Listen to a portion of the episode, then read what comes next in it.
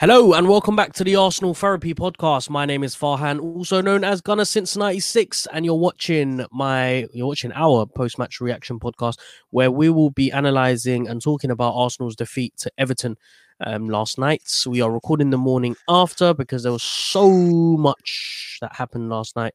Um, you know, I think myself and James were just absolutely shattered from all the drama and everything that was going on. James, how are you feeling this morning? I am. Uh still very disappointed with the with the defeat, but more so very very happy about what happened yesterday hmm. because mm. it was it was just absolutely staggering the amount of people that were there. Obviously, mm. I'm, I'm talking about the protests here. You were there. Um, yeah. I, I saw your. I, I managed to catch it uh, a few minutes of your live stream here and there and then yep. uh, me- media were covering it. Sky were there, Talk Sport were there. Everyone was there. I think the number's like 5,000. 5,000 people were at the protest. And my God, did you make your voices heard last night? Um, even from even from the live stream, it was so loud. The you know the the just general uh, you know feeling of it was absolutely amazing. And if only I could have been there to, to witness that, but unfortunately I wasn't able to. But I certainly got I certainly got a good enough feel on on TV and all the various live streams that it felt like I was there because it was that it was that um it was that big and that massive. I don't know what you um you probably have a better recollection of it than me because you were there. So yeah. Tell me all about it. yeah. I mean, well, look, Lucas put out a comment just now. Are you going to the protest again on the 6th of May? I can confirm that there will be another protest on 6th of May. Sorry, not 6th of May, on the 2nd of May. Um, Kroenke out protest number two, and that will be held at 12:30 p.m. That's on a Sunday. I need to be check. I need to check my schedule to see what on earth is going on on that day. Um, let's see. I'm going to try my absolute hardest and absolute best. Um, to get there. Uh, in terms of yesterday, yesterday was a a massive success, and it was mm. it was a massive first step forward for the club and for the fan base because and I said it yesterday. I was on um, I was on Anthony's channel for a little bit when I got there, um, just to give him a, a reaction of what was going on. And uh, when I was on his channel, it was very early on. I think I got there an hour before. I wanted to get my banner up. Um, thankfully, I got a space to do that. And then uh, it, it, initially, when I got there, it was you know there were fans there that were lining up just above the armory, and um, you know there were a few chants here and there. It was mellow. It was still quite calm, reserved. Um, mm. But you could tell that these guys were on edge.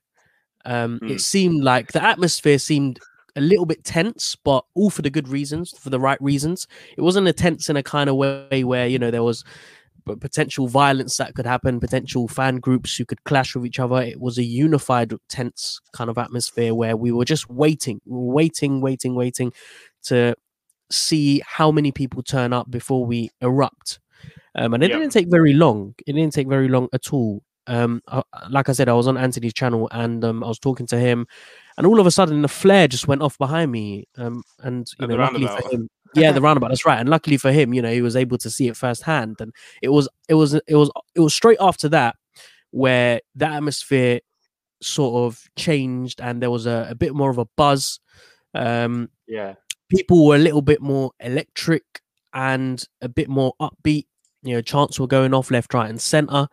We started it at the top above the armory, and then people made their way down in front of the armory, um, and that's where you know it really came to life. Um, yeah. It was it was it was a brilliant atmosphere. It was great for the fans because this was the first time that fans could get together since the lockdown. Since you know we were we've been refused entry. Um, sorry, uh, Lucas is just asking, where did you hear Second of May? It's plastered all over social media, mate. Um, I've just got a couple screenshots that says Sunday the second of May. I don't know whether that's is that incorrect information. As far as I know, it shouldn't be incorrect. Um, um but uh, yeah, I'm sure it will be confirmed today in the in the next few hours. Anyway, so as I was saying, um, yeah, this th- there was a an I'd say there's a number of reasons why it was as successful as it was, and we got the reaction that we wanted. Maybe a bigger reaction um, than we wanted because, like I said, you know, fans. This was the first time fans were able to get around each other, be together, be unified, and all for a uh, all for the right reasons as well. Um, the Super League was the catalyst, and now we move forward to try and take advantage of this momentum. Um, there was one fan that was hurt Oh because yeah, he got up. he- yeah, he got on the box office roof and, and fell face first. Oh my um, god! I So saw the, I, I did see a video because it was covered on the football terrace. yeah, uh, and I did see uh, he was stretched away, and um, Mm. but yeah, I'm, I'm hearing that he's okay. You know, he is. It's not life um, threatening or anything like that. But um, yeah, you know, shout out to all the fans that were there, and there were a number of different fans, and there were you know fans that were there to be with their mates. There were fans that were there who were your your rowdy type, the type that you know you see turn up for these kind of things, and there weren't your average fans who attend games. I'd say because uh, I think me and you are in a reasonable well position having gone to games to know what type of Yeah. audience we get at the Emirates. So it wasn't yeah. it wasn't it wasn't your your let's say you know I don't want to stereotype and label, but um your average middle class you know person who and I think it's safe to say that the majority of fans that attend Arsenal games are of that ilk where it's Yeah. very hush hush. Um, in, they want to sit down, enjoy the game, rather than you know be on their feet chanting throughout the whole game. Um, aside from the North Bank, I don't see it happening. You know, um, in many other areas of the of the stadium. Um, Mm. but yeah, it was good to see that the rowdy faction of the Arsenal fan base were there, um, Yeah. and it helped because it made the protest bigger than what we would have expected. What we expected, definitely what I expected. Um, and I'm not the type to, you know, be in the center of these kind of things and um, go crazy. I was, uh, I was moving from one place to another. Um, ended up at the top of the stairs, and I got ma- managed to get a really good view of it all. Um, but yeah, it was nice. It, wa- it was very, very. It was heartwarming, and it was like I said. It, this is only the first step. There, Yeah. i- there will need to be several more of these in order to get any type of change, in order to get any type of reaction. Um, and I, this waking up this morning, I feel a little bit. Um, I'm, I'm, I feel a little bit on edge. Like, yeah, I can understand. I just, I just, I don't know. I, like, I'm glad it happened, but I think this is this is the most important time right now, the aftermath of it all, to see what how the club reacts, how Josh and Stan reacts. Will we get a reaction? That's not because we don't get a reaction, then I feel like that's almost yeah. it's almost the most frustrating thing, isn't it? You When, put all when that effort in. Yeah. Yeah. yeah, you've put all that effort in for nothing, and you expect you would expect to at least get some sort of reaction. Uh, obviously, um, Vinai and uh, were there and yesterday at the game, so they would have known. The thing, i- the thing I found, well, not funny, but the thing I felt they they prepared for this. They prepared for the protest because um, they were already in the stadium when uh, Yeah. people started turning up. So they, I, I thought, so I, I, was expecting, you know, how Chelsea did it, where they would block the bus, but you obviously couldn't because they were already in the stadium, they were already prepared. I see, a, I see a video going around social media. I don't know if you were there at that time. Uh, Hector Bellerin was waving to fans out the window. um, Yeah, I don't I don't know whether that was actually Hector Bellerin. I think they were like um it was later confirmed that that guy wasn't Hector Bellerin. It was just it was just some know. guy that was working at for Arsenal, but it, it very well might have been. Who knows? Um, I mean, there was a few famous faces. I did manage to see Hugh Wizzy there. I don't know if you're familiar yeah, yeah. Who- Who, who is it? Yeah, yeah, yeah. I managed to see is he there. I managed to see a, a lot of Arsenal fan um, TV members there as well. Um, but like you said, the the biggest victory for me was seeing Sky Sports, Talk Sport, and all of the other media outlets. I was.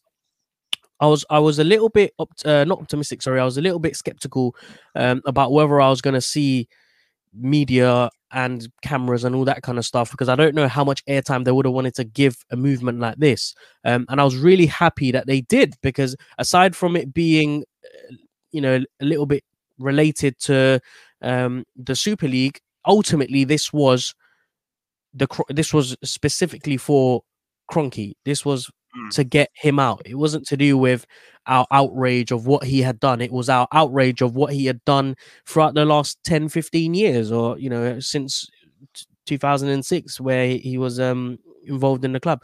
So um yeah, uh, regardless of what happens now, I think it's good to see that the word is out, and Mm. it's good to see that the global fan knows what this is all about. Um, also it attracted it attracted interest from someone who yeah it might it might be a joke I don't know but it attracted um uh, someone declaring their interest in Arsenal um with the Spotify owner and, and everything else so maybe Yeah. that's interesting that is really really interesting I've never actually seen it apart from really interesting. Yeah. I, apart from uh, Dan Gote I've never seen anyone talk about owning the club other than him so Mm, mm. to have someone put it out on Twitter saying, "Oh, I'd love to own the club," then you know who knows. But and I, th- and I, I think there will be a number of people that come forward. You know, the more protests that happen, the more eyes will be put on us, and the more pressure Kroenke will have to um, ultimately, you know, sell the club or or at least to have that conversation. But um, that that's the real question, really, and that's where all the hard work begins. It's not now. It's not trying to get the Kroenkes out. It's what happens when they eventually leave. What kind of owner do you get in? What kind of model do you follow? do we follow the the German kind of model where 51% of fans um, own the club and um, like I said you know is is our uh, will our new owners be a, more transparent with with the fans? Because I don't know whether you managed to listen to um, the fans forum. I, I, a little bit. the audio yes because they released the audio. Um i think uh, it was one of the journalists who put it on his youtube channel and whilst i was on my way to the emirates i managed to listen to all of it and it was really interesting to put a voice to all of those quotes. Um and you know i could uh, having listened to that um 45 minutes of trash nonsense i think i can safely say that josh Kroenke really doesn't care for the Arsenal fans and for Arsenal as a as a football club. It, I just got the impression the blunt answers, the short, witty remarks as well. Mm. Um, didn't seem apologetic, didn't seem very sympathetic, didn't seem em- empathetic either. So um, it, it really is a question of when, when will we finally get rid of these owners um, and who's going to come in next. And um, yeah, I, I think waking up this morning, I, I've got a bit of bitter taste in my mouth because of the result that we got yesterday, yeah, and um, and and just the whole state of this club. It just doesn't really sit well with me. It doesn't sit No. right with me. I- I never imagined Arsenal to be in this type of situation before to sell their values down the toilet and then to um, have a season that they're having right now. It's just it is a real mess from top Yeah. to bottom, and yesterday's result epitomized all of that. it did, it did. And I've I've said obviously, uh, I've said to you and I've said to other people that I became a fan in 2014. So I became a fan when we what, what ended the ended the ended the cup drought, and from there, it's kind of just snowballed into into what it is now. Yes, we've had a few trophies, at, uh, like a few sporadic FA Cups here and there, but nothing of note. And then in the background, you always hear, "Oh, Stan Kroenke," and all.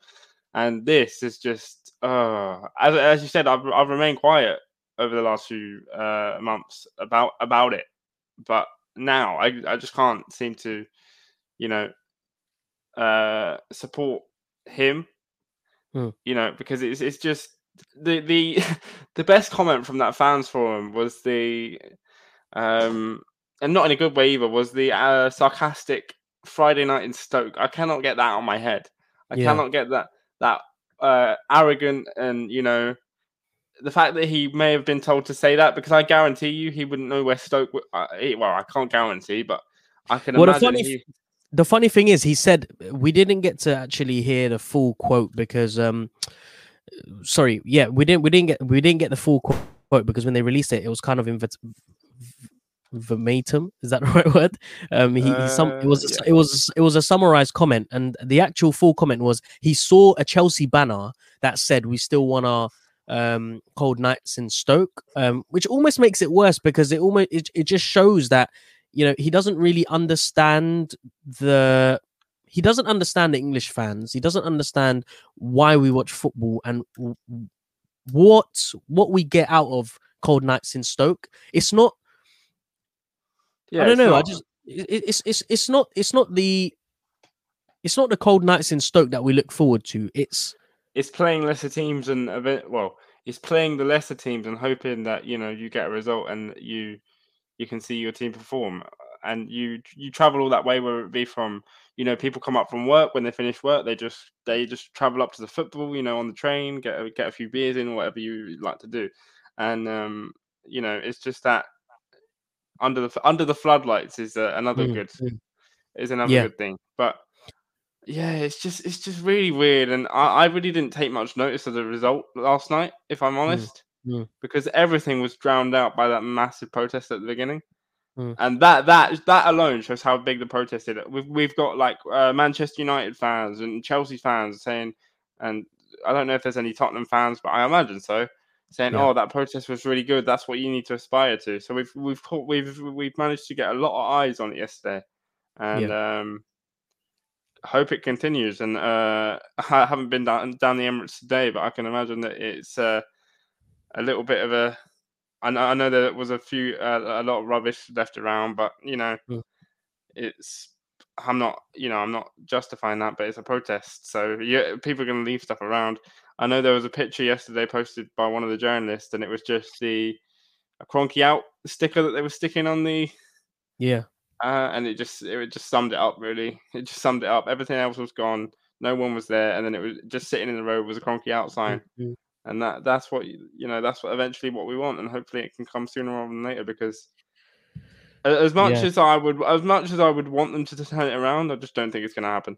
I would love them to go. You know what? We're going to start again, and we're going to do what you want. But that's never going to happen with these owners. So I Yeah, yeah, and again, that's that's something else. I mean, I did get a sense of um, almost a bit of a bit of a desperate plea from from Josh um, in at the fans forum. Uh, it's he made some promises that he was going to be stationed here in London a lot more. Um, that he was he, there was going to be a far more transparent relationship with the fans. That he was going to Mm. be a lot more involved. But the back of my mind, I'm thinking, why is it happening now? What where But was it- this energy like said- five, six yeah. years ago? Yeah, but he said that before. He said that he said that when he did the when he did the interview a couple of years ago and said be excited. He said all that stuff Mm. before, and it's never ever happened. But you know Mm. what? Ha- hats off to him if if he's if he is you know if he makes those promises and manages to keep them. But I just can't see it. I Just can't see Yeah. it. I can't see it either. And like I said, this is a this is far more than money. This is far more than just having owners who invest in the club. I think to be honest, for me personally, investment in the club and giving us money to spend in the window is secondary. It's like the last thing we should be looking at. Right now, the problems at this club are far more deeper than just investing and bringing in players and having success on the pitch it needs to be fixed from the very top meaning we need players sorry not players we need people who are competent and who will take the initiative to do their job well um Mm. Vinai has shown us that he isn't competent, that he is nothing more than a, a follower, a sheep following, you know, the, the the the teams at the top. And he said it at the fans forum. uh, The reason Arsenal were not at the forefront um, of you know forming this Super League, we we decided right at the last minute to join because we didn't want to miss out. And what does that show you? What does that show you about a CEO? What does that show you about a club's values? And what does that show you about the club's status? We are looking at other clubs to see what they're doing, and because they are because you know they've they've they've created their own club, they've created their own um, members only club. Arsenal decide to join because they're afraid to miss out. Once upon a time, Arsenal were the club that were setting standards. You know, when mm-hmm. Arsene Wenger when Arsene Wenger came to England and he he, he, he revolutionized the game, clubs around the around the country replicated what he was doing, and now we see ourselves in this position. And you know, like I said, I don't know how long it's going to take. I don't even know whether Arsenal are capable of making a transformation. I, in the back of my mind, and you know, deep within my heart, um, regretfully, I do think that Arsenal have made their bed, and I do think it's only a matter of time before this only you know becomes reality, and we we do become a mid-table team. Um, I think we I already know. are. I think we I- already are a mid-table team. I mean, how, how how realistic is it that we will these these troubling times will reverse itself and we'll be back to where we were? Look, eventually, eventually we will be back. Eventually, we will be back to where we were, but it has to. It will take a lot. It will take a lot longer. Look, as, as, as long as the Kroenkes stay here, we're never going to go back to where we need to be fast and I don't think we'll ever get back to where we need to be again. So it's it's it's just damage limitation at this point. They either want to get out now or they want to drag on the process to making us, you know. You know, I'm not I'm not used to talking about this. I, I I've stayed quiet for so many years about this situation, but um, so it's quite it's quite uh, odd for me to talk about this. But um, now is the time that we need to make make a change and uh, and and get this club back to where it needs to be and because I want to, yeah. I want to see Arsenal win a Premier League in my lifetime, and I want to see them win a Champions League and multiple trophies and challenging like you know the likes of Manchester City and Liverpool and the big clubs, big club mentality. We don't, we don't have that at the minute. We don't have that anymore. No, we don't. We and, don't. That, and you, you, said you mentioned that you want Arsenal to win a Premier League in your lifetime, and just that alone really tells us where we are as a club. We shouldn't be winning a single Premier League trophy in our lifetimes. Yeah. It should be several. We should be winning. We should be constantly in the semi-finals and the finals of the Champions League. It's not that long ago where we were considered as you know one of the best in England, and you know I, I think when Chelsea came, when so when Abramovich came, that the dynamics of the Premier League changed, and then Sheikh Mansour came, and it further dented that dynamic. But th- that's no excuse. Arsenal have had investment; they have had money to spend. They haven't spent it very well, and that's because we haven't had the people in the right places to make those changes work. Um, and and and it really epitomizes the result of the game last night actually and what was missing mm. from the pitch. And, and i guess we'll go into that a little bit more. We'll talk about that the game itself. Um, let's start off by talking about the team lineup. Uh, you know it, it only took me i think 40, an, an hour and a half before kickoff to realize we had a game. I got there, yeah. I was trying to park up, and there were road signs saying you can't um, match day match day parking suspension. I was thinking, hold on a minute, why is that sign there? We don't have a game today, do we? And then uh, half an hour later, I realized, shit, you know, we've got a game. Completely forgot. I saw the Everton bus come by, and um, yeah. Um, but in terms of the the, the starting lineup, um, let's talk about that. What were your first reactions when it was released? My first reaction was was you know, it, it's kind of been the same in, in previous games. The only thing that I've noticed um, was again, uh, I think Granit Xhaka was playing left back, so mm. he's he's persisting with that, and he has some, he has a a huge, you know, I would say credit because it, it didn't really work out last night. I'm, I'm not sure, but to be persisting with him at left back, he must see something, and he must see mm. something that's going to work eventually. Um, the other, what was the other thing? I've got the team lineup in front of me, so I'm having a look. Um, Eddie Nketiah, I think mm. a lot of people would would have wanted would have wanted Martinelli, but even I couldn't see Martinelli starting this game because you know I think Arteta has a you know a feeling about uh, Nketiah that you know he wants to start him in more games and wants to keep Martinelli, uh, you know, maybe fresh for next season if he if he even survives that long. It's mm. you know it's getting to the it's getting to the point where that that's being questioned now, and mm. I can't really I, I I can't really I can't really disagree.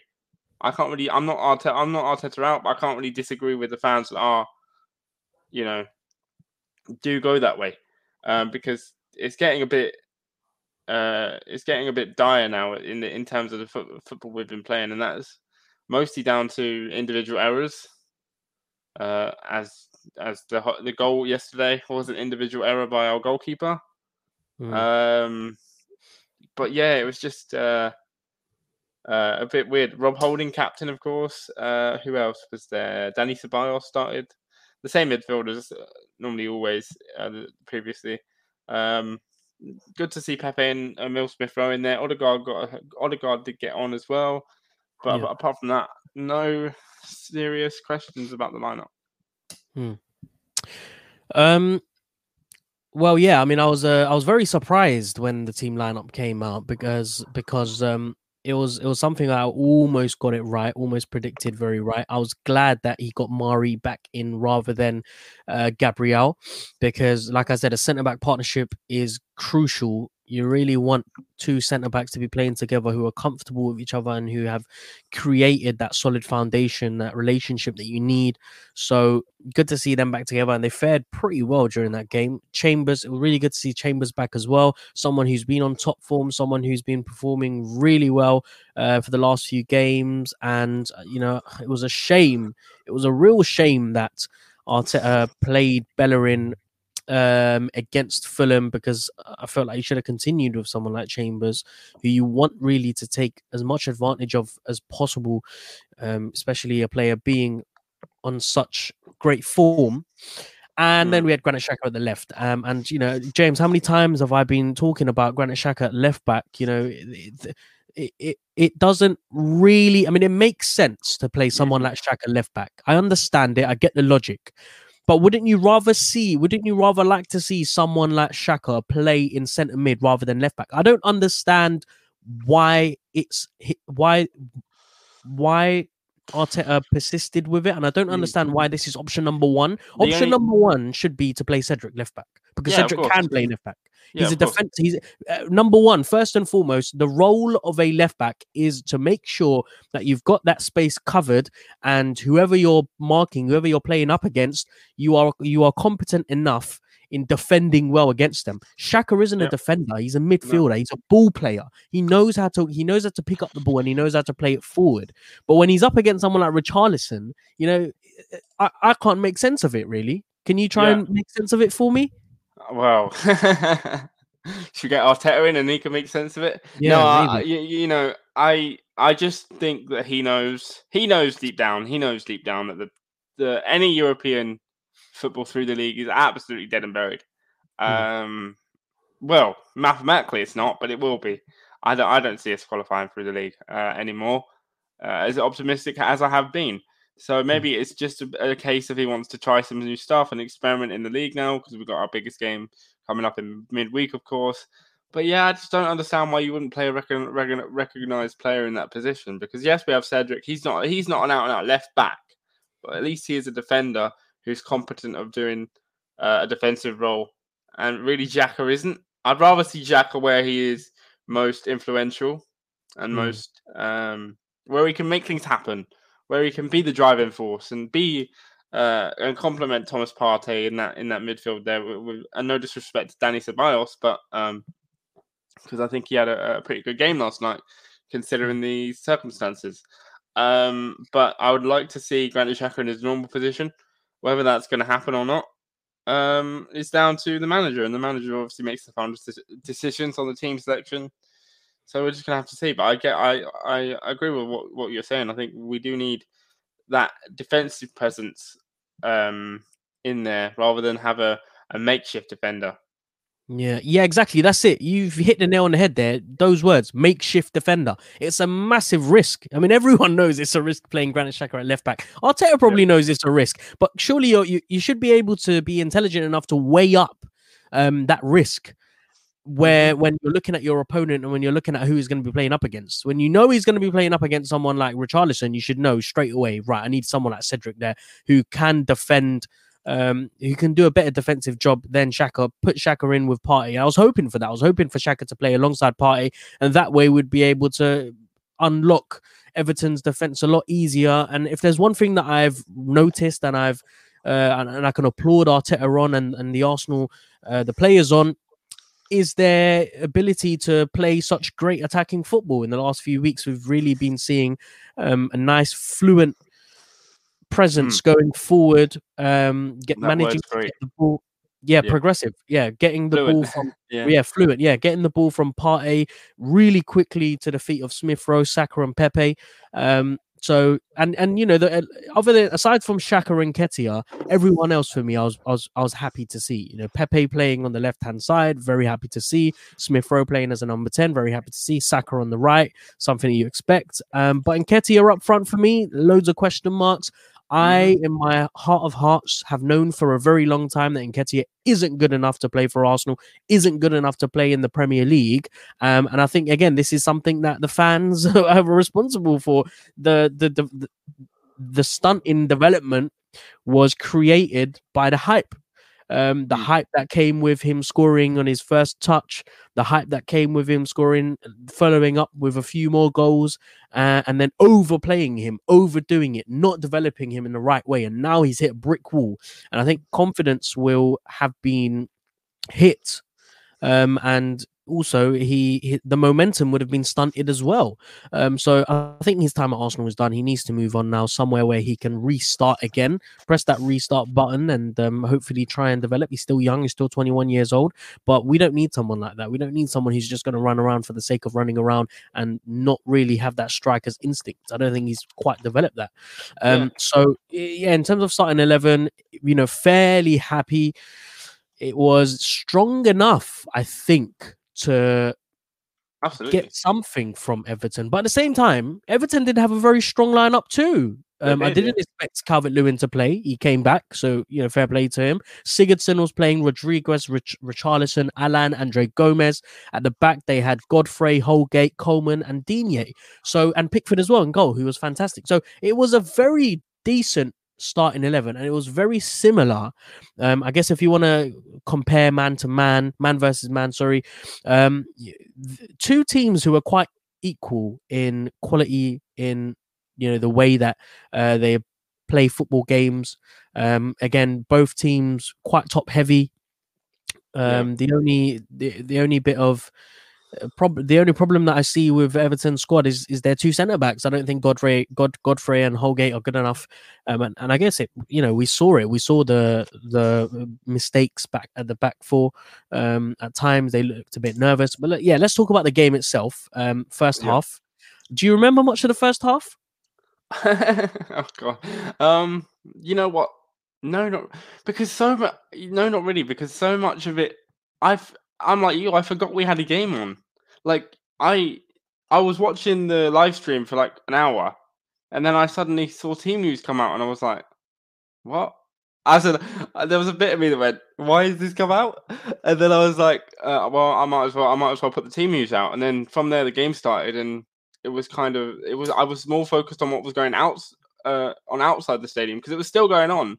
The protest was still going on when the game was being played, so I was more focused on what was going on outside the stadium rather than inside the stadium, and and that's that shouldn't be happening. That shouldn't be happening right now as a as a football club when you got a Premier League game on, but it's being forced to happen because you know it's it go it goes back all the way back to the Kroenkes and, and and what they've done to this football club.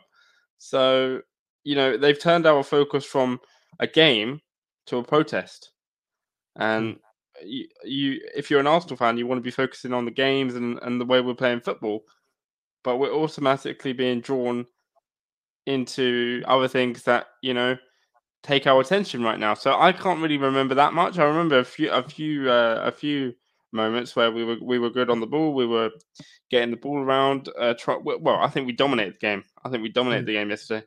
Um, we, we we were we were on top of Everton for most of the game. Uh, had some decent chances in there. Um, I can't really remember uh, what uh, like who scored the who who had the chances, but I remember we had a few from Saka again, lively, Emil Smith Rowe, lively again.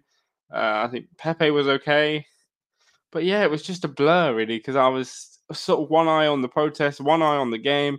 You heard I, I had it specifically. I normally watch um, the game on Sky Sports main event, but I had it on Sky Sports Premier League this time because I wanted to hear what was going on outside the stadium, and you could hear Mm. it.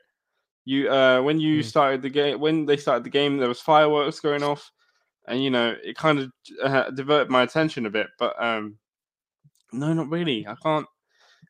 See, it's it's it's a weird one because normally I'd be right for a game, but this the protest took my full attention today, and that's what it's supposed to do.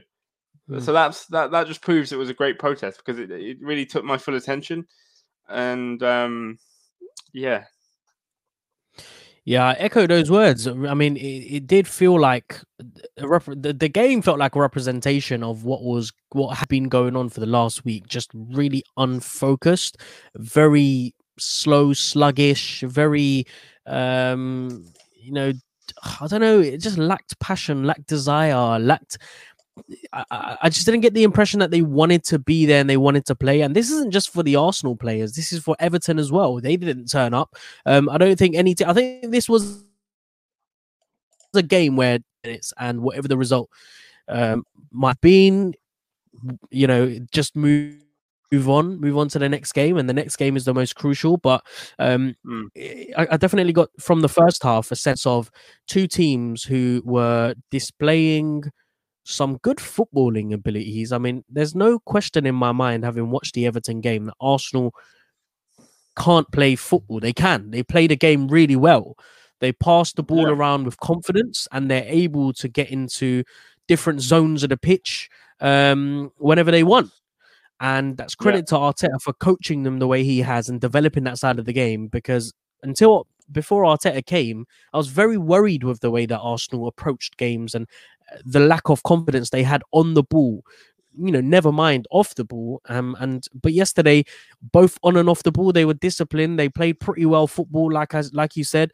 Uh, Emil Smith Rowe and Saka were really bright. I was really impressed with Partey as well and Ceballos, especially Ceballos. Actually, I think he goes yeah. under the radar a lot, but some of the balls that he was putting in again, some beautiful Chambers crosses as well with the crosses. Oh. Yeah, yeah, Chambers as well on the right hand side, really good crosses, and and that really frustrated me because there was service. There was there was plenty of it. There was plenty of service getting getting into the box, but Nketiah not being able to get in the right places at the right time. There's you know periods in the in the game where he was playing far left um, for some reason, when we needed him in the middle. Russ uh, has made a comment and said and said Partey had a shocker last night. Um, I, I, tend to disagree with you, Russ, because I think I think I understand why you're saying Partey had a shocker. He picked up a yellow card. He gave away a few cheap fouls. Um, one of the free kicks he gave away. One of the free kicks he gave away. Um, Sigurdsson hit the clipped the bar. Uh, um, but I think overall, what Partey did is something we've been missing for a very long time, and that is initiative. That is a central midfield who really is an out and out box box to box player who presses high up and who defends pretty well as well. Um, granted, you know, the long shots that he was having were a little bit irritating. There was a couple of times, and he needs to stop this actually. He needs to stop having 30 yard screamers. I think I think in the back of his head is thinking one of these 30 yard screamers will pay yeah. off. Um, but and then he'll go, and then he'll go. I told you so. It was worth. I told you so. Yeah, yeah, yeah. So you know, uh, this is something that he needs to work on. There, there's, there's some there, there are there are parts of um there are aspects in every footballer that needs to be improved, especially in this Arsenal squad. But having said that, I'm I'm far happier watching the way that we're playing football last night than I have been um, under under Unai Emery. I don't think us fans quite appreciate how much things have changed on the pitch. Um, because you know, thinking back a season and a half ago, where we weren't able to string two passes together, you, you only need to look back actually before December, maybe six months six months ago, where we were struggling really hard to play out from the back, um, making constant mistakes, not being able to pass it efficiently, not being able to make the right decisions. Um, but like I said yesterday, I didn't see any of that. I didn't see any real concerns in that first yeah. half. The only concern for me was not being able to pull the trigger, not yeah. being deadly enough um, yeah, in the final third not being clinical enough. Yeah, and and, and I guess uh, on the flip side, you got someone like Everton who weren't playing good football, who weren't able to um, ask many questions. But when they did get the odd opportunity, and you know, in the first half, and Richarlison was through on goal, forced a good save from Leno. Um, Sigurdsson hit the post. I can't remember anybody else um, having an opportunity, but you know, definitely in, in the first half, Everton had the, the lion's share of the better opportunities. Uh, Arsenal, on the other hand, were a bit fading in and out of the game. Um, like yeah. I said, very reminiscent of you know what was going on outside and potentially what what they what they had at the back of their head. So yeah, overall, first half very flat two teams playing some good football, but not really making anything of it. Um, us fans easily get frustrated when all we do is pass pass around. But um, again, yeah. I don't think we quite appreciate how difficult that is sometimes for Arsenal to keep the ball and to pass it around, where we've been terrible at doing the simplest of things, like passing the ball around without making a mistake. Yeah. Um, but also, I don't know if you, you, want to add anything else to that first half. Yeah, you you as you said, we were pretty flat, but you would you would think that the club would know or the players would know um, what is going on outside. Yeah, try it. that this could work two ways. They're either down because they know what they know what's going on, or they can try and you know they can try and put on a show and try and bring some of that energy in the stadium. Because I saw one one comment that uh, said, "Oh, it's great. It's great that we have this. Uh, great that we have this uh, this energy outside the stadium. But can we bring some of it inside the stadium? Obviously, not mm. not as in fans, but as in just the overall feeling and and maybe transfer some of that onto the players. But yeah, it was very flat, very very you know uh, side to side in some ways, passing back, passing to side to side, and not being clinical enough. I say that I say, I say the words so many times. I feel like I'm a broken record but it's just not. We've had we have chances to kill games, and we just never ever take them. And you know, yeah. it's something we definitely need to work on. Yeah, and it's not like there wasn't any service. Like it was, it's not like there wasn't there weren't opportunities where we were able to get the ball in the final third. There were amples of opportunities with with with, with Pepe and Saka and Emil Smith Rowe um, doing really good stuff up there. But you know, like I said, if you don't have a competent striker up front, if you don't have a finisher, if you don't have someone who knows who's where to be at the right time, right place at the right time. That's what happens. And again, this really does relate back to the to the Kroenkes and the damage that they've done because the damage that they have done was clear on show last night on the football pitch. Um, yeah. Without a striker, without investing in a competent striker, which we should have done so long ago. But we haven't been able to do that because they didn't put the right people in charge. It went from Sven Mislintat to Raul Sanllehi to now Edu and Arteta. Um, Richard Garlick's coming in as well. So look, chopping and changing season in, season out has shown, proven once again that we suffer on the football pitch um, because not having Lacazette and Aubameyang has shown us that um, we are so far away from building a squad with depth um, that you know unless something drastic is done in the summer, we're going to be lurking around the middle of the table. Mm-hmm. Um, and and to, to to even rely and depend on Lacazette, someone who hasn't been the best finisher in the last few seasons and could be on his way out, and another guy, Aubameyang, who's on his you know last legs. This is someone who is approaching the age of retirement, and and aside from those two, Arsenal don't have anyone else to play up front. So what does that say about the club? You know, what does that say about the priorities? Um, you've got six or seven central midfielders who you don't need. You know, you bring in Odegaard, fair enough. You need someone there to to um to be able to replace Emil Smith Rowe every now and again. You're forgetting that Emil Smith Rowe and Saka um only came into the squad by you could say by chance and by luck. If they hadn't been promoted from the um from the the the word I'm looking for is under 23s. The academy, the academy. Sorry, yeah, yeah. yeah. Um, then then we would be in serious trouble. I mean, the the depth in this squad is non-existent.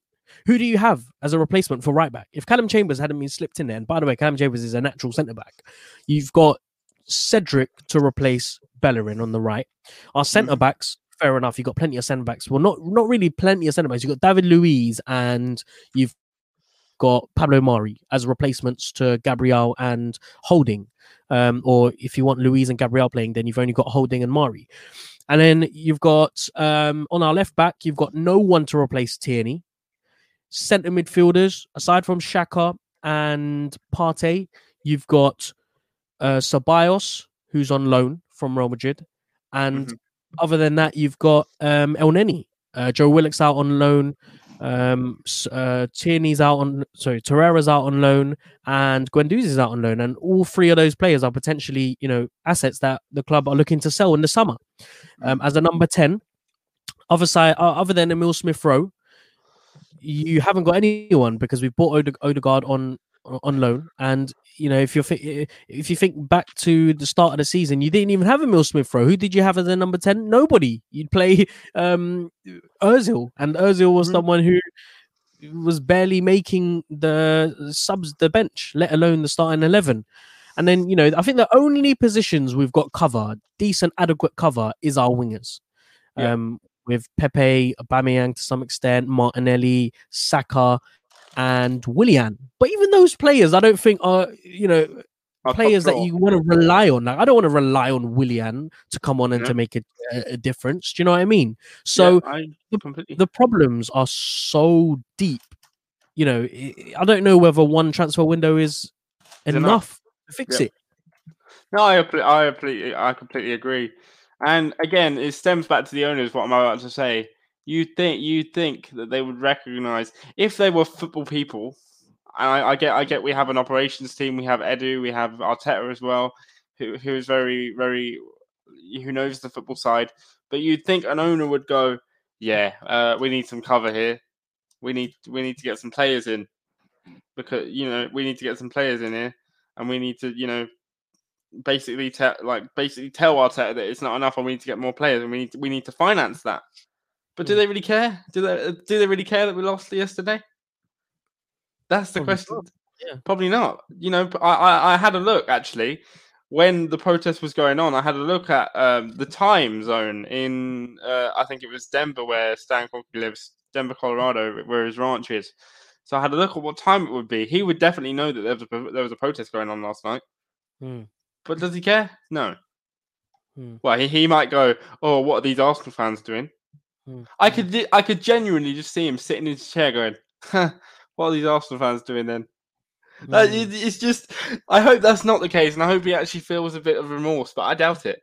I really, really, really, I you know I doubt it. Um, but yeah, the the depth is something that we need to address. I mean, as you said, Callum Chambers at right back. If if we uh, um if we if he gets injured, who are we going to put there? You know, it's all makeshift, makeshift, makeshift, and that's Mm. not that. That's not ge- generally down to Arteta. That's not Arteta's fault. I don't think that is lack of investment from the owners, from you know, and you can't say Arteta hasn't because he would want to. He is a club captain. He's a club. Well, I use this loosely. He, he- he's a club. Le- well, I don't want to say legend, but he's been a club captain. He's he he knows what it's like to play for Arsenal Football Club. He'll know that we need. He will know, hands down, that we need we need players, and he he would ask Stan Kroenke for those players, and it's Hmm. up to Stan Kroenke again to provide the cash. And he's, if he's not doing it, if he's not doing that, um, Arteta just has is forced to work with what he has. So until we see adequate change at the top, we're not going to see adequate adequate change on the pitch, unless unless Stan, uh, unless Josh Kroenke is true to his word and says, "Oh, we're gonna we're gonna invest." But to be honest with you, I hear that every single summer. I heard it uh, a few summers ago when he said, "Oh, be excited." Yes, I was excited for about five minutes until I until I saw the lack of depth we actually had. Yeah, we Mm. signed Pepe and we signed we signed Tierney and we but we signed no one else.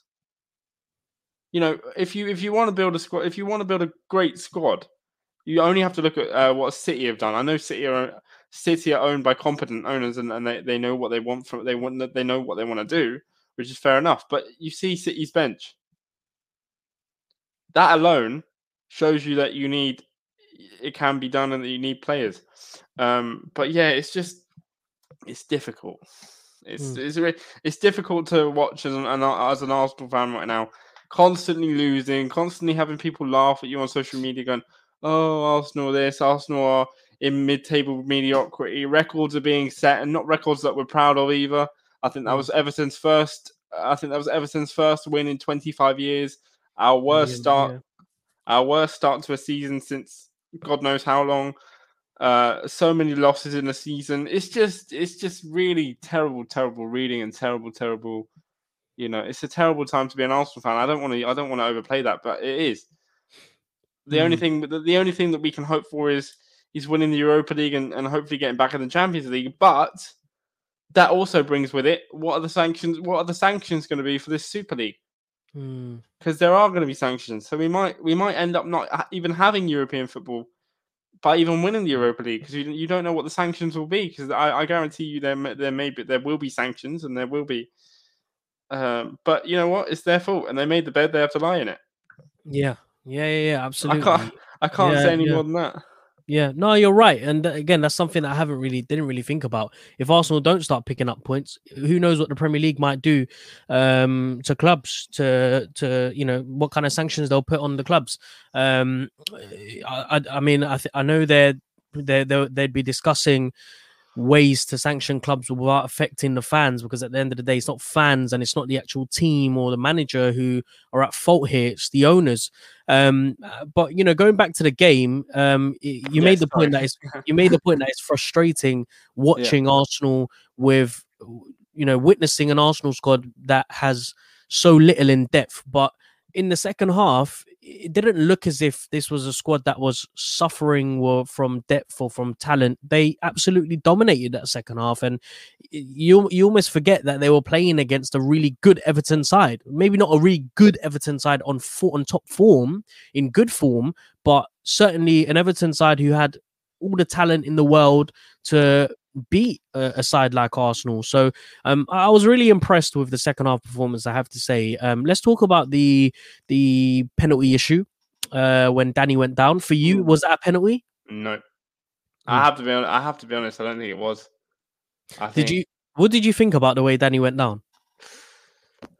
Again, it's that. Oh, I don't because I'm an Arsenal fan. Obviously, I want. I want us to have these chances and and you know get these chances, even though they're not. Even though they're not, you know, stamped down penalties. Yeah. But that was just ridiculous. He he didn't really touch him, Mm. and I said. My dad, my I, I referenced my dad because he m- watches most of the games with me. But he said, "Oh, it's a penalty because he's, he's gone down in the box." And Mm. I'm like, even if you go down in the box and you you get the slightest of touches, I don't still consider that a penalty. I think that's a I think that's a you know that's a soft penalty to be given. And if um if it wasn't for the offside, which is just shambles in itself, uh, that Yeah. offside rule, but we'll get onto that. But it would have been a penalty, and for me, I would have loved to have scored it because you know we need we need some of that luck to go to go our way. But it just there always seems to be something else Mm, something mm. else just just waiting in the wings to just go nah not today nah Yeah. not today so it, it- it's always i was happy with the i was happy that we may got a penalty but then it was like nah you know what we're gonna pull that back because you know Mm. It's it's just arsenal isn't it? And uh, it's arsenal to a t. We get Mm. something going and then they go nope not today. And then it, it gets ruled out for offside and a very very i don't even know a very very you know dubious offside. But you know Mm. what? I can't say dubious because it is offside. In the letter of the law as it stands now in the rule book it is offside bollocks is offside. Bollocks is offside. I mean, you look back to last week against Fulham, the guy's hand was clearly offside, yeah but they didn't give it to him. They, they didn't give that as offside. They kept it as onside. And what was it? Was it Pepe's el- elbow? It elbow was, like, no, it was like it was like half a millimeter. I it was- understand. I, I don't think Yeah. it was offside. Well, but you know, people talk about that letter of the law as it stands now, and the rule needs to be Yeah. changed. So Mm. change the rule then. Mm. Don't keep don't. You know, I'm sure you're able to change a rule mid-season because this is stupid. Not just for Arsenal, for for the whole entire game, for the whole Mm. entire game of football. The rules are a shambles. And you know, Mm. Arte- Arteta, that is the most angry. That the, that is probably the most angriest I've seen him in a press conference for a while. Yeah. He he he came out on that offside decision and said, "Nah, not today." He's, he he said, "I've had enough.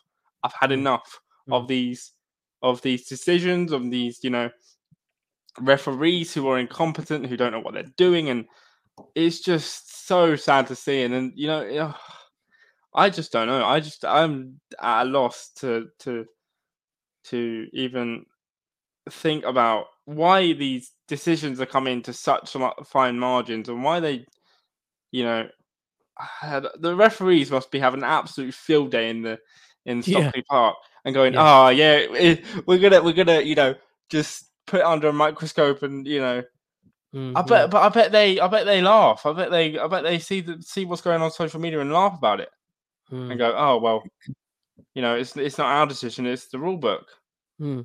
but we, what what we need is a referee to. I know we've said it. I know we've said it so many times, but what we need is a referee to come out. So say like your Mike Deans and your you know John Mosses to say Yeah. yeah this this rule we we really don't like giving it, but this rule was stupid. Yeah. And when yeah. if a if a referee was to come out and say it, then you've basically you've basically you have to do something because you know that is a, a referee's job is to referee the game the best they can and and this is not me sticking up for referees because I think the referees we have in the Premier League are shambolic. Mhm, Um, mhm. but I feel for them in, in the sense that, that it is the rules and they have to stick by a rule book. Otherwise, they potentially face the rules, uh, the uh, aspect of losing their jobs. But some of the rules is just absolutely ridiculous.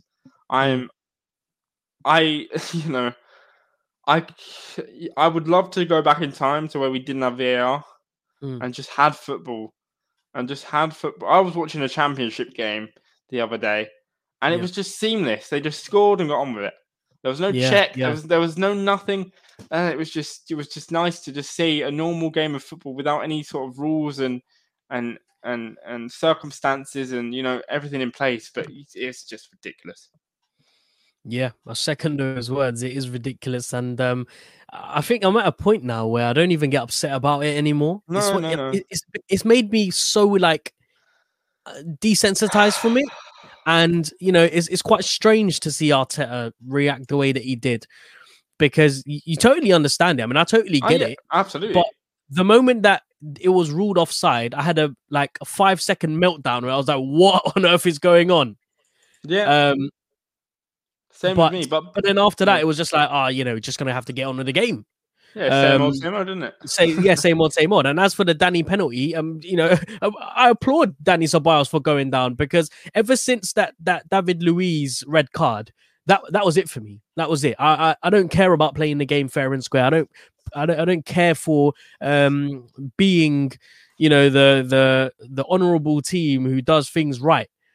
You know, we need to look out for ourselves now because that penalty, if there's anything that that penalty showed, it was the fact that no one is eh, the, the whole the whole world is out there against us, and that's what it seems that at times. Yeah. um, can, when you give an offside like that, I'm sorry. Yeah, go on, mate. mm, can I just read some of the transcript from yesterday's press conference because I have some Yeah. of the questions here.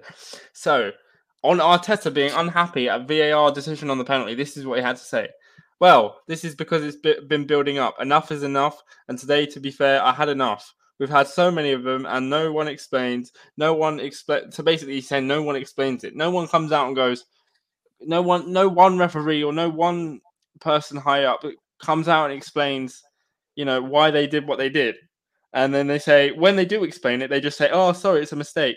But unfortunately, it's affecting a lot of people, and it's affecting our job, and most importantly, our football club. And then he says whether on whether he wants someone to apologize tonight. This is the bit that I, you know, I don't really understand.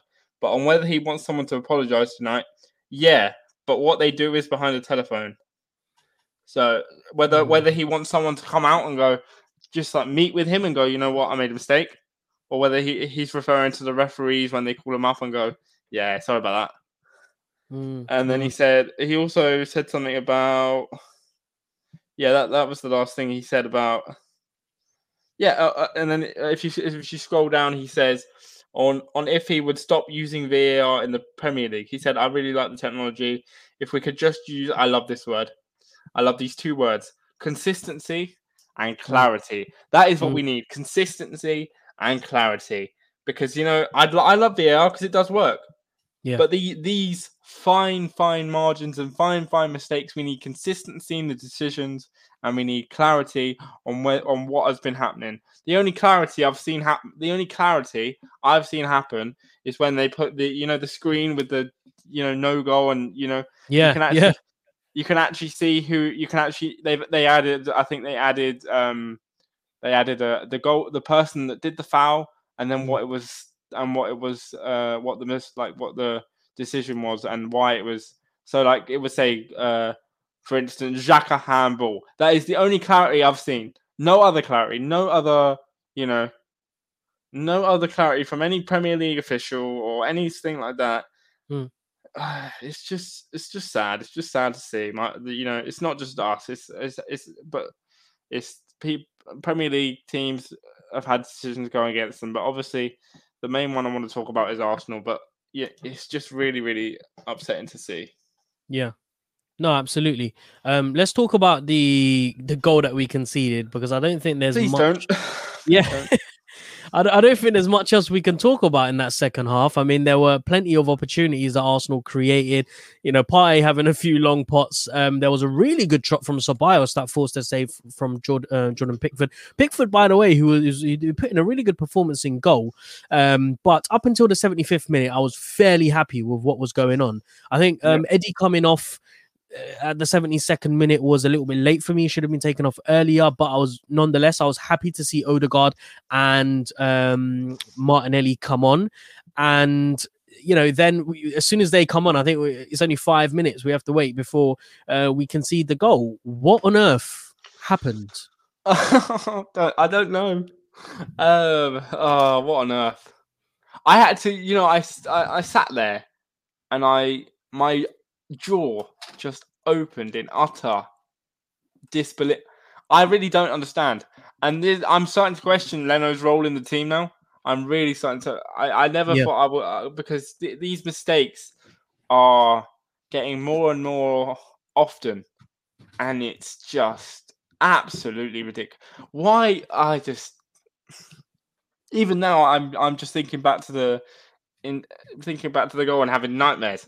Um, because it's just you'd expect someone of of Bernd Leno's uh, quality and play. He's played in big matches. He saved us on many occasions. Don't get me wrong. Mm. He's been he's mm. been absolutely class. But this season alone, he is just. It's like you flipped a switch. It's like you've gone. Well, we're gonna we're gonna take everything you we're gonna take everything you were good for last season and just throw it in the bin. Mm.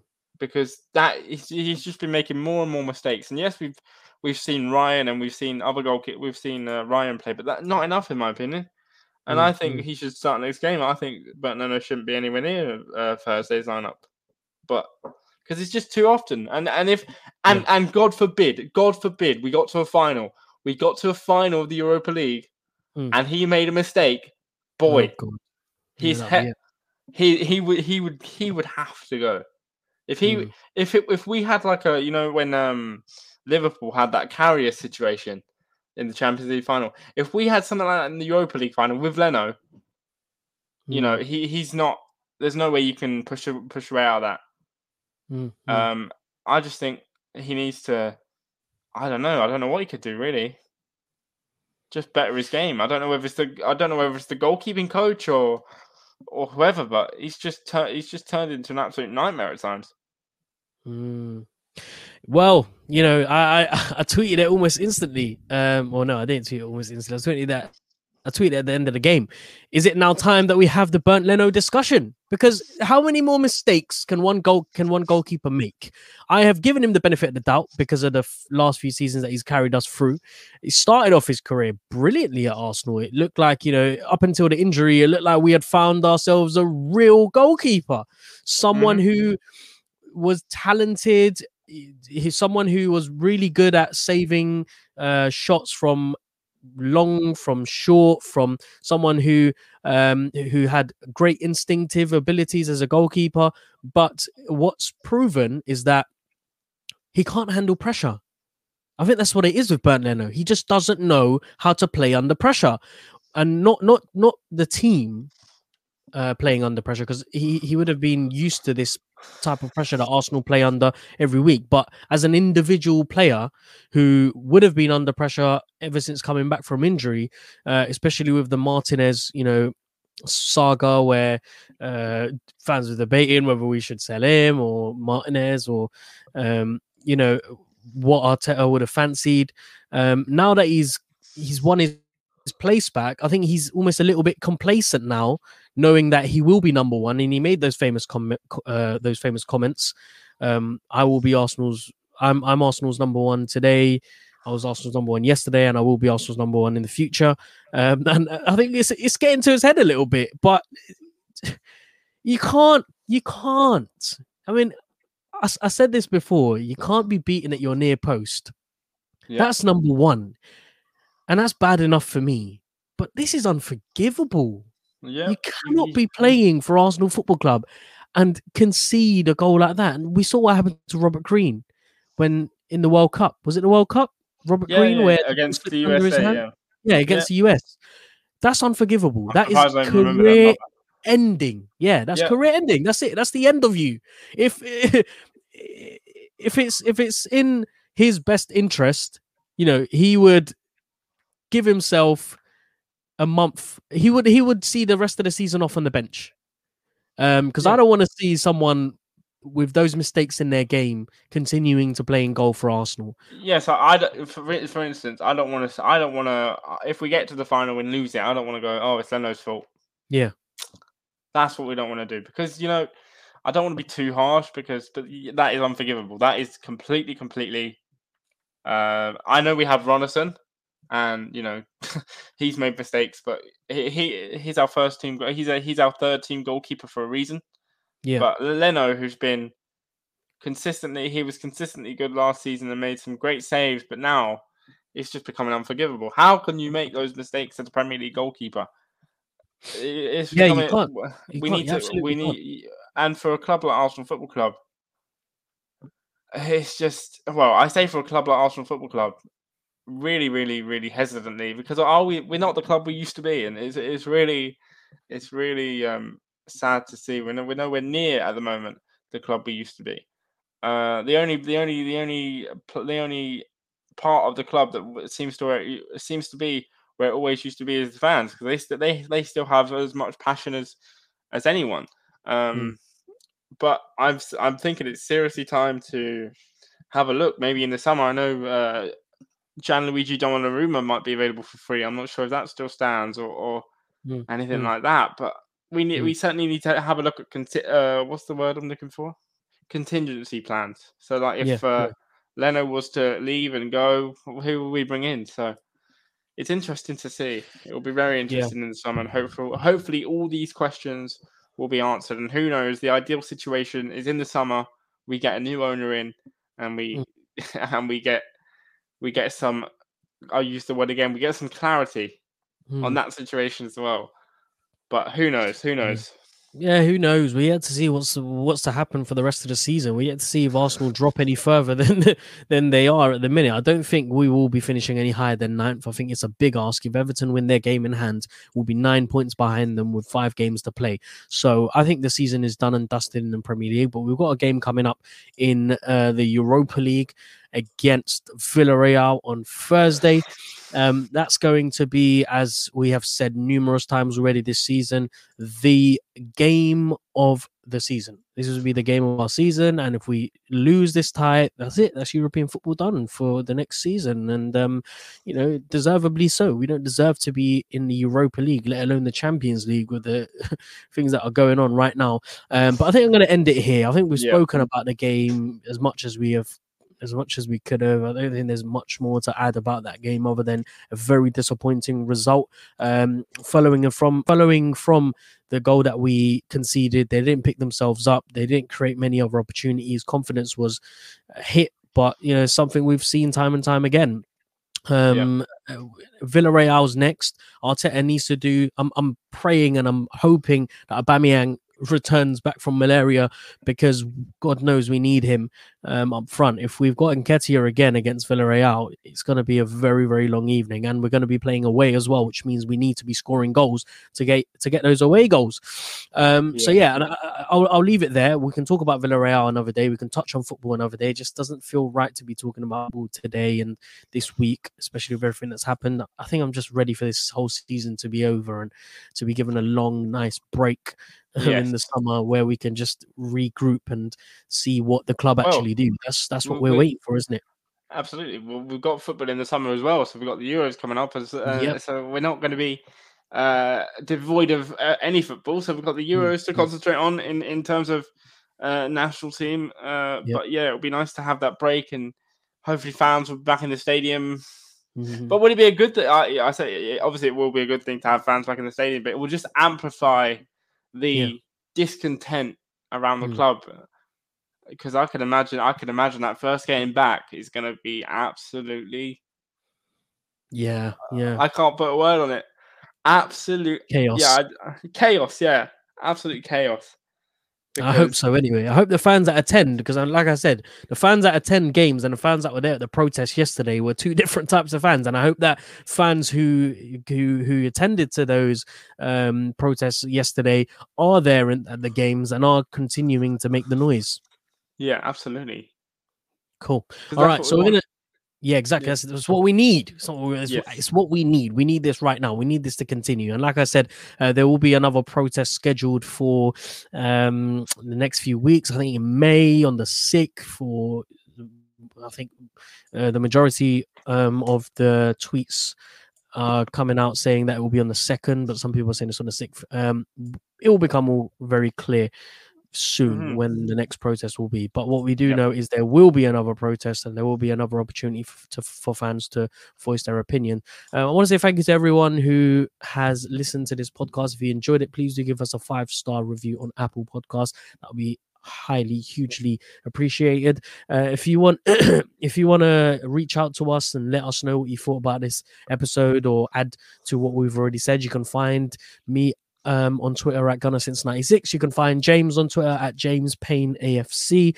You can also find me on YouTube at Gunner since 96, um, where I'll be releasing plenty more content about Arsenal, about the games that are coming up, and all the stuff that's going on with the Kroenke out and the um, Super League as well. Um, but we're going to end it here. Thank you very much for listening. Um, we'll be back for another post match reaction podcast on Thursday. But until then, stay home, stay safe, and enjoy the rest of your day. Thank you very much. Bye bye.